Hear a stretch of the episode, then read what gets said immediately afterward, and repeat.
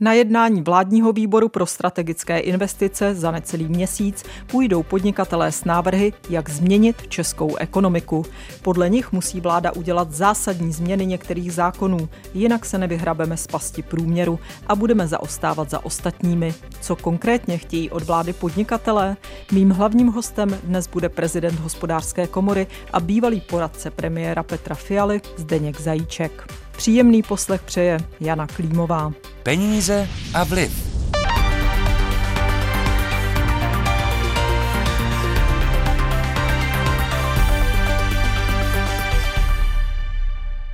Česká ekonomika letos prochází mírnou recesí a nebýt vývozů automobilového průmyslu, propad by byl mnohem bolestnější. Podnikatelé i proto upozorňují, že je potřeba přilákat do země nové investice do dalších strategických oborů a vytvořit jim k tomu podmínky. Česko totiž hlavně pro velké investory ze zahraničí už zdaleka není tak přitažlivé, jako tomu bylo v 90. letech, popisuje šéf Združení pro zahraniční investice Ondřej Votruba. Pořád nějaký zájem registrujeme, naštěstí, nicméně není to žádná sláva. Zájem býval větší a vzhledem ke zhoršení investičního prostředí v řadě oblastí se není čemu divit. Investoři pro velké projekty nemohou sehnat dost kvalifikovaných lidí, chybí síť kvalitních silnic a stavební řízení trvá příliš dlouho. Česko je také dost skromné s investičními pobídkami. Stačí se podívat přes hranice. V německých Drážďanech oznámil investici za zhruba 242 miliard korun tajvanský výrobce čipů TSMC. Továrnu má postavit spolu s podniky Bosch, Infineon a NXP. Německý stát má hradit asi polovinu nákladů, tedy kolem 120 20 miliard korun. Nejen kvůli štědré podpoře, ale Česko pro tak velký projekt nemělo ani šanci, upozorňuje Votruba. Je potřeba velké množství odborníků, kteří polovodičům rozumí. A jenom z definice toho, že eh, my máme malou, relativně malou Českou republiku, Těch lidí tady není úplně tolik, většina z nich pracuje v Rožnově v Onsemi a my ani nepodnikáme žádné zvláštní kroky k tomu, abychom je sem dovezli. Kvalifikované zahraniční pracovníky eh, některá ministerstva, jako ministerstvo financí, tomu vyloženě hází klacky pod nohy. Právě zmíněná americká firma Onsemi nyní zvažuje rozšíření výroby čipů v Rožnově a také stavbu nové továrny za 44 miliard korun. Podle Votruby je pro Česko důležité tento projekt Onsemi získat. Je mi líto, že musím říct, že to je výjimka, když se česká vláda opravdu snaží. A s šéfem, přímo tedy z centrály, s americkým šéfem Moncemi se již potkali někteří ministři a dokonce i pan premiér, tak za to výjimečně tedy zaslouží pochvalu. A tento projekt velice chceme, bude ovšem tvrdé jednání a budeme muset eh, si zvyknout na to, že eh, firma bude chtít i hodně peněz, protože jak v Koreji, tak v Americe jí nabízejí mnohem více několikanásobně více, než v tuhle chvíli nabízíme my. Jen s dobrou polohou uprostřed Evropy si prostě Česko už nevystačí. Obzvlášť, když země kolem nás udělali v ekonomice v poslední době větší pokrok. I podle premiéra Petra Fialy z ODS hrozí, že nám ujíždí vlak. Ani po 30 letech existence samostatné České republiky nemáme například propojeny jednotlivé regiony dálnicemi, nemáme vysokorychlostní trati a i kvůli tomu máme, nebo začínáme mít problémy s konkurenceschopností a to v době, kdy se velmi dynamicky mění mezinárodní prostředí. Vyjmenoval po prvním jednání nového vládního výboru pro strategické investice minulý měsíc. Peníze a vliv. Členem výboru pro strategické investice jsou ministři vlády, ale i podnikatelské svazy, jako je hospodářská komora nebo svaz průmyslu. Pro první jednání výboru udělali analýzu silných a slabých stránek české ekonomiky, co z ní vyplývá a co chtějí změnit. Prezident hospodářské komory Zdeněk Zajíček je dnes naším hostem. Dobrý den, děkuji za pozvání. Překvapilo vás něco na té analýze slabých a silných stránek české ekonomiky? Bylo tam něco, co byste ještě nevěděl o české ekonomice? Ne, musím říct, že to pro nás no, jako tak pak pro nebyla zaměstnavatelské analýza. No spíš eh, výhoda té analýzy je, že jsme dali na jeden dokument všechny skutečně hrozby, které před námi stojí, zároveň příležitosti, které tato doba přináší. A také jsme popsali toho, kde máme silné a slabé stránky. Já myslím, že takový dokument vlastně potřebujeme. Proto, mm-hmm. aby jsme si uvědomili, že potřebujeme dělat rychlé, velmi efektivní kroky, aby jsme se odrazili z toho dna, pokud můžeme říct ten stav, kterém jsme a někdo by s tím možná nesouhlasil. Ale my to považujeme za, za dobrý odrazový můstek. Hmm. A když jste říkal, že jste si dali na jedno místo hrozby, tak eh, co pro vás je teda ta největší hrozba? Čím by se mělo začít, abychom nebyli na tom dně? Z mého pohledu to je nalezení široké politické schody na tom, v jakém stavu jsme a že je potřeba udělat velmi rychlé a efektivní kroky. To znamená, dohoda musí být nejenom na tom, že vláda se dohodne a vláda udělá nějaké kroky, je potřeba širší politickou dohodu i s opozicí. Většina z těch kroků, které my navrhujeme, které vidíme jako klíčové pro budoucnost České republiky, znamená desetiletý horizont. A to znamená, že to jsou tři, čtyři vlády, které budou mít na takový proces nějaký vliv. A to si myslíte, že je s současnou opozicí možné? My Taková musíme najít, najít cestu, aby takováto dohoda o takových strategických věcech pro budoucnost České republiky vznikla.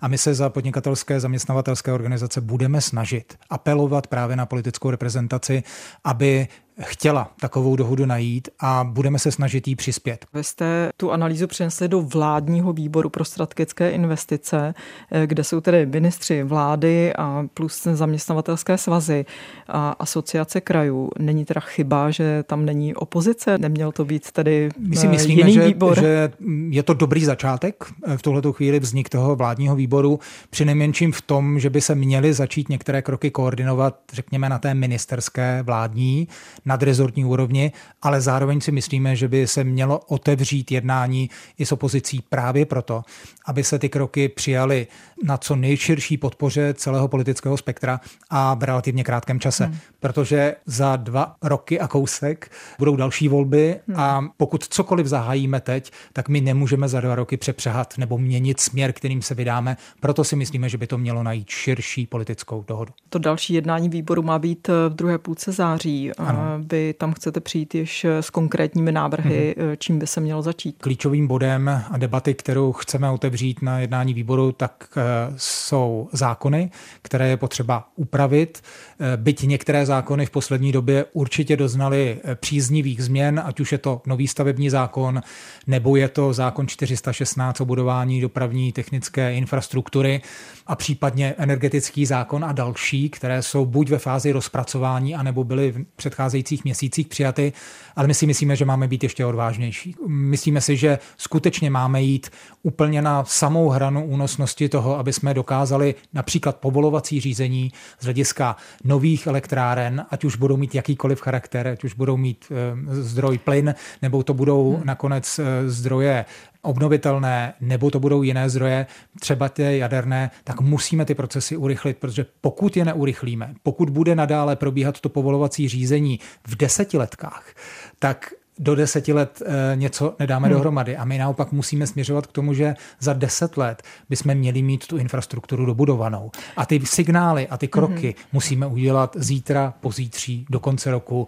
v příštím roce. To hmm. nepočká, protože to má nějakou setrvačnost. Dobře, ale eh, tohle se třeba týká stavebního zákona, který vlastně vstoupí v platnost od ledna 24 a kde mimochodem se zavádí vznik nového úřadu pro dopravu a energetiku, tak, který by měl povolovat. DESu, ano, Vypadá DESu, to jako který DES, by, ale, ale je to který by měl povolovat. stavební úřad. Přesně ano. tak.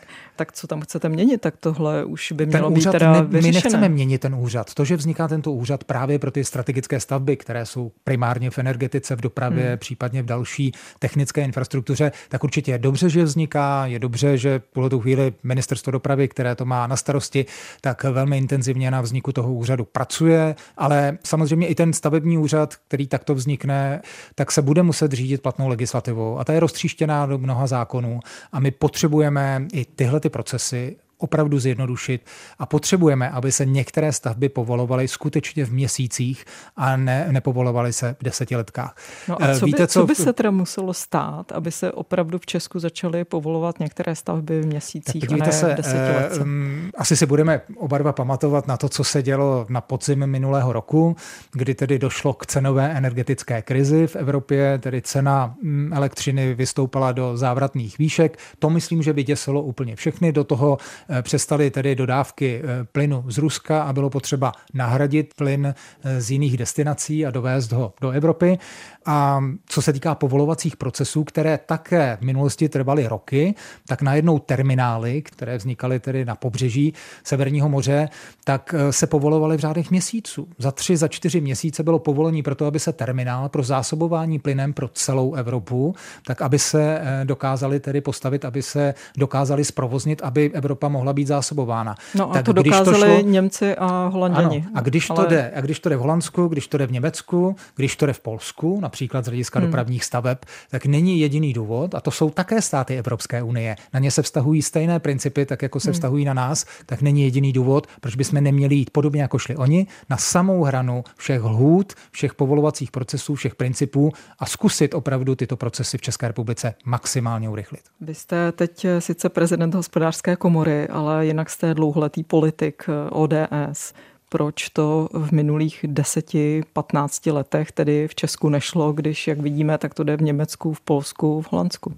A proč najednou teď by se ta situace měla změnit?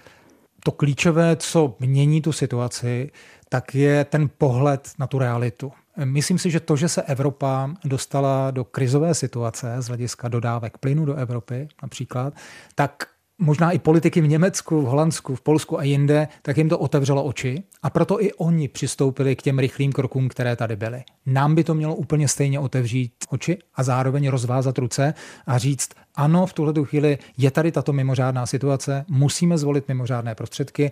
My nevoláme potom, aby to bylo celoplošné na všechny stavby. My respektujeme to, že došlo k nějaké politické dohodě eh, z hlediska nového stavebního zákona, principů, které tam jsou, my je vítáme, ale co se týká těch strategických staveb, tak tam skutečně musíme jít ještě dál, musíme najít ještě větší odvahu a musíme skutečně ty investice udělat. Energetika, doprava, další infrastrukturní sítě a z našeho pohledu to je také dostupné bydlení, protože i tam musíme udělat ještě další krok pro to, aby se především nájemní dostupné bydlení stavilo daleko rychleji, než se staví do posud, protože my potřebujeme ten bytový trh eh, doplnit právě o tento segment. Co uděláte, aby bylo dostupné nájemní bydlení?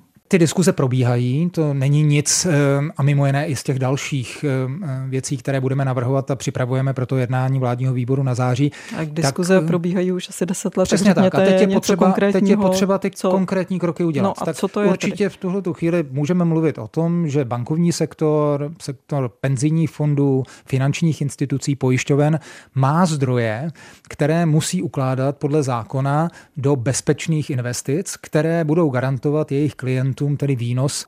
A pokud dneska existuje nějaké dělení mezi to, že musí investovat do státních dluhopisů, musí investovat do cených papírů a také do nemovitostí, tak změna toho poměru, kdy budou moci investovat více do nemovitostí, by mohlo znamenat, že právě oni budou investovat třeba bytovou výstavbu a takové první signály vlašťovky se už objevily, že, že chtěli oni by mohli být pravidla pro eh, banky a penzijní fondy, ano, je to aby jedna mohli z cest, je to jedna z cest, do více ukládat a právě, že pro ně, protože oni hledají také trvalý výnos, řekněme z těch úložek nebo z těch peněz, které uloží do těchto hodnot, tak v tomto případě, pokud by je uložili do nájemního bydlení, oni by měli výnos z toho budoucího nájemného a bylo by to, řekněme, 10, 20, 30 let. To jsou peníze, hmm. horizonty, ve kterých jsou schopni tyto velké finanční instituce a jak uvažovat. to přispěje k dostupnosti toho bydlení? Možná Protože jako najednou, bude více peněz, ale bude to pořád stejně drahé asi, ne? Myslím si, že v tuhle chvíli by dokonce, pokud by to šlo touto cestou, tak si myslím, že ten výnos těch penzijních fondů by nemusel být tak velký, jako to je v případě vlastnického bydlení a půjček, které se dávají na vlastnické bydlení, třeba hypoték.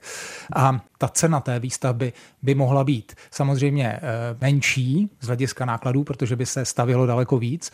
A druhá věc, která by tomu přispěla, že opravdu ty výnosy z toho nájemného by mohly být nižší, než je to tržní nájemné. Doplnění té nabídky eh, bydlení, další nabídky bydlení na tom trhu, která schází, by mohla působit protržně, to znamená, že by klesalo obecně nájemné, řekněme, i v tom vlastnickém bydlení.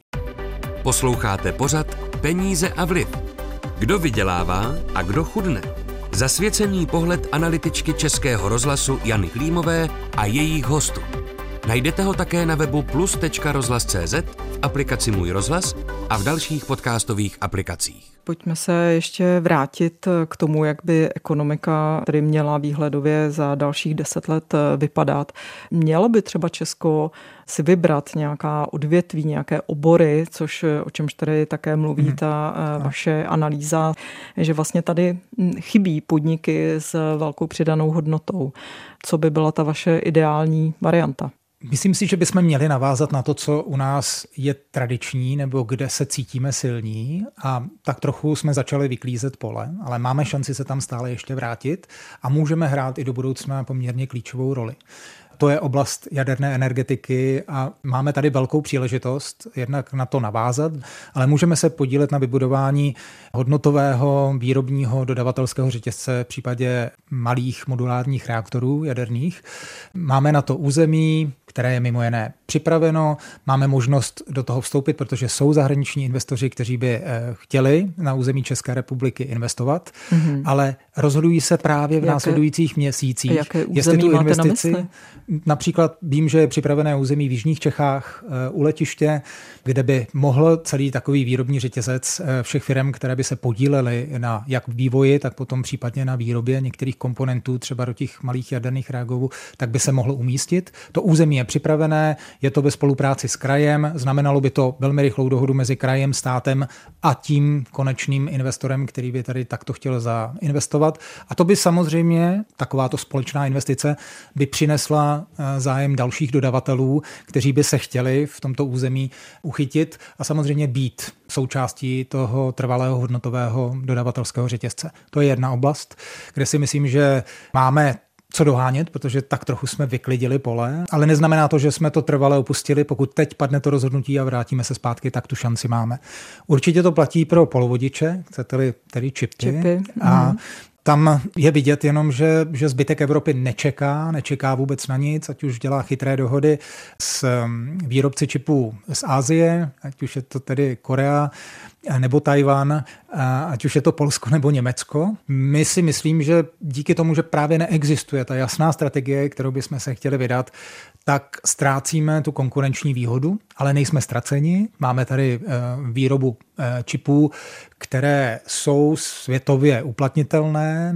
Ten vývoj těch čipů, designu těch čipů je v České republice. Je to bývalá Tesla Rožnov, dnes je vlastně na americkou firmu Onsemi, Onsemi která no. má zájem v České republice investovat desítky miliard korun do rozvoje tohoto areálu a zase do vybudování toho dodavatelského řetězce. Právě společnost Onsemi má ale další továrny ve své mateřské Přesně zemi tak. ve Spojených státech a Přesně také tak. v Jižní Koreji, které nám konkurují. Samozřejmě ona ano. se rozhoduje mezi těmito eh, třemi státy. Co jí podle vás eh, malá země, jako je Česká republika, kde eh, podniky nejsou schopny získat zaměstnance, chybí jich tady asi 300 tisíc i podle vaší hmm. analýzy, co je schopná nabídnout, aby se on se mi rozhodlo pro nás? Je velmi zajímavé, je to unikátní. Z hlediska výroby těch čipů, tak my tady máme tu nejhodnotnější část. A to je to know-how o designu těch čipů, to znamená, jakým způsobem tedy ten čip vypadá pro to, aby obsluhoval ty procesy, které obsluhovat má.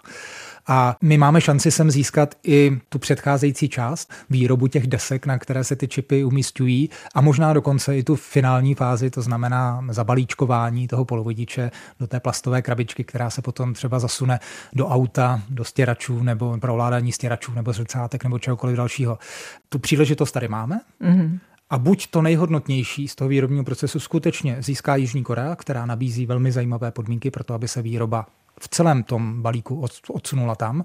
A nebo samozřejmě Spojené státy americké, které mají zájem z celého světa přesunout výrobu všech těchto věcí zpátky na svoje území. A ta nabídka samozřejmě pro americkou firmu od americké vlády je na stole a je velmi zajímavá. Ta know je tady. Hmm. Eh, ty, ty inženýři, kteří jsou schopni takto připraveni budovat a mají svoje zázemí hmm. na univerzitách na Jižní Moravě, především v Brně, kde je dlouhodobá spolupráce velmi úspěšná, tak vlastně stále jsme ve hře, ale budeme muset to rozhodnutí hmm. udělat a vypadá vypadá to, že tím konečným termínem je konec září letošního hmm. roku. No a je Česká republika schopna, protože inženýři schopní eh, budou zjevně i ve Spojených státech nebo v Jižní Koreji při rozhodování těch firm, kam umístí tu investici, jak víme, hrají obrovskou roli investiční pobídky. Teď hmm. jsme to viděli například to při investici tajvanské eh, firmy TSMC eh, v Drážďanech, která tam postaví čipovou továrnu za 240 miliard a z toho 120 miliard jí dá jako pobídku německý stát stát.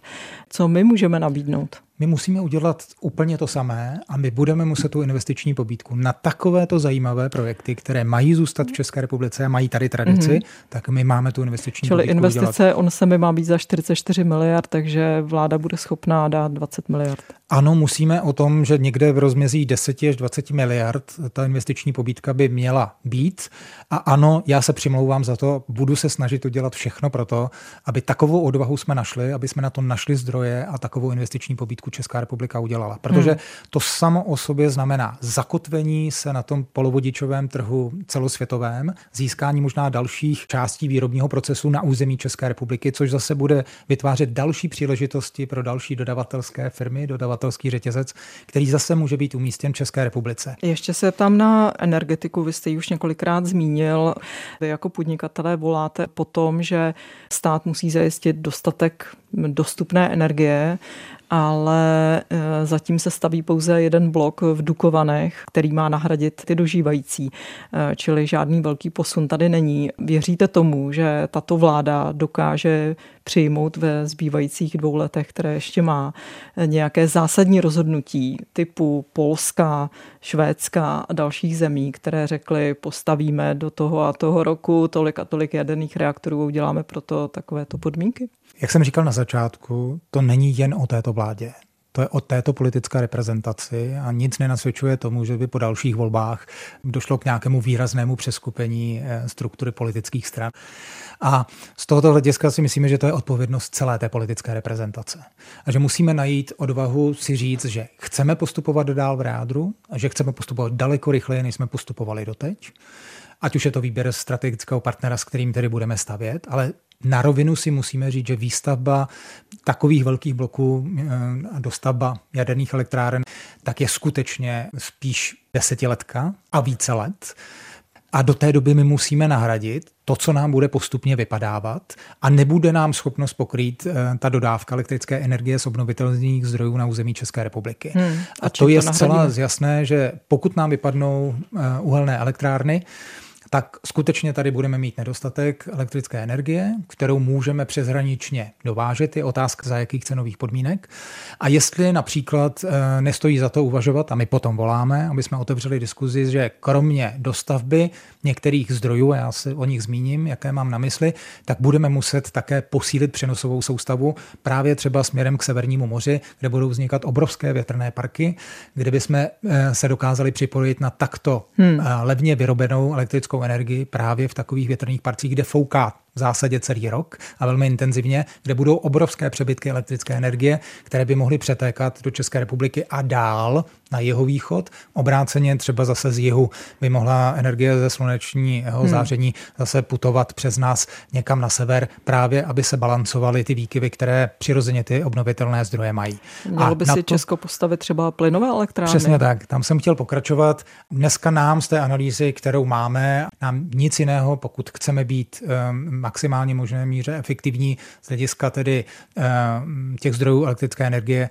tak my potřebujeme dostavbu plynových elektráren, byť by to mělo být na nějakou dočasnou dobu, ale myslím si, že ani Evropa, ale už ne ani Česká republika se bez plynových elektráren ještě dlouhou dobu neobejde. Ale i kdyby jsme v tuto chvíli udělali to, že do zákona napíšeme, že tam, kde dnes stojí uhelné elektrárny, tak zároveň ten, kdo tam vedle těchto elektráren postaví tu plynovou elektrárnu, tak mu to bude trvat zhruba dva až tři roky. Kdyby to zítra začal stavět, tak mu to mm-hmm. dva až tři roky bude stavět. A to je zhruba to období, kdy do těch třech let, v roce 2026 se očekává, že cena povolenky na uhlí bude tak drahá, že už se nebude vyplácet megawatt hodinu eh, vyrábět Čili chcete po vládě, aby prosadila zjednodušení výstavby no, plynových elektráren. ale popravdě řečeno, aby jsme to riziko eliminovali, tak my bychom zítra potřebovali začít stavět. A proto voláme potom, že potřebujeme maximální možné míře v těchto územích zjednodušit stavbu těch plynových elektráren, které určitě 10 a více let nám tady budou dobře sloužit, hmm. proto aby tu energetickou suverenitu pro nás byli schopni eh, zaručovat. Na závěr se ještě zeptám, víte o nějaké vizi, koncepci, kterou přijala nějaká vláda třeba na 10, 15, voláte dokonce až 30 let a ta se opravdu uvedla do praxe? My jsme se dostali trochu do zajetí psání koncepcí které nikdo nečte a ve většině případů Přesně buď se tak. nenaplňují, nebo se naplňují jenom z části. Naposledy Andrej Babiš a proto, přišel s plánem investic za biliony korun. A proto my voláme potom po té širší národní, jak odborné, tak politické schodě, protože tohle to je skutečně projekt, který by měl nakupnout Českou republiku na dalších 30 let. A znamená to 10 let intenzivního investování, ale smysluplného, odpovědného investování. A také proto mluvíme o tom, že právě rozpočet na ty strategické investice, který jinak než z dluhu nebudeme schopni, eh, schopni financovat, tak my říkáme, má být oddělený od běžného rozpočtu. Jak by měl být velký?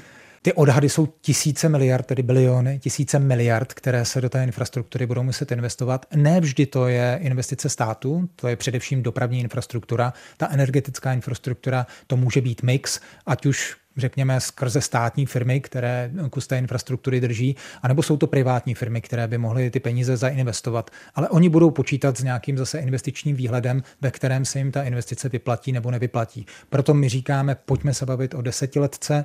To je investiční perioda, ve které se i tyto velké stavby dají profinancovat, dají se na ně získat zdroje a dají se zaplatit. A musíme ale skoncentrovat do velmi krátkého času.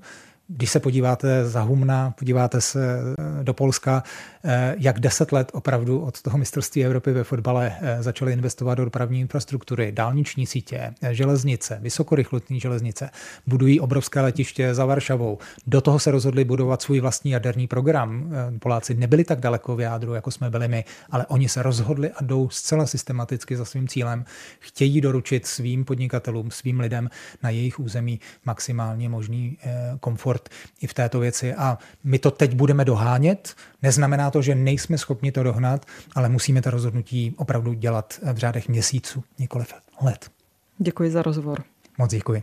Naším hostem byl prezident hospodářské komory Zdeněk Zajíček. Z dnešního dílu je to vše. Najdete ho také na webu iRozhlas, v aplikaci Můj rozhlas a ve všech podcastových aplikacích. Hezký poslech dalších pořadů přeje Jana Klímová.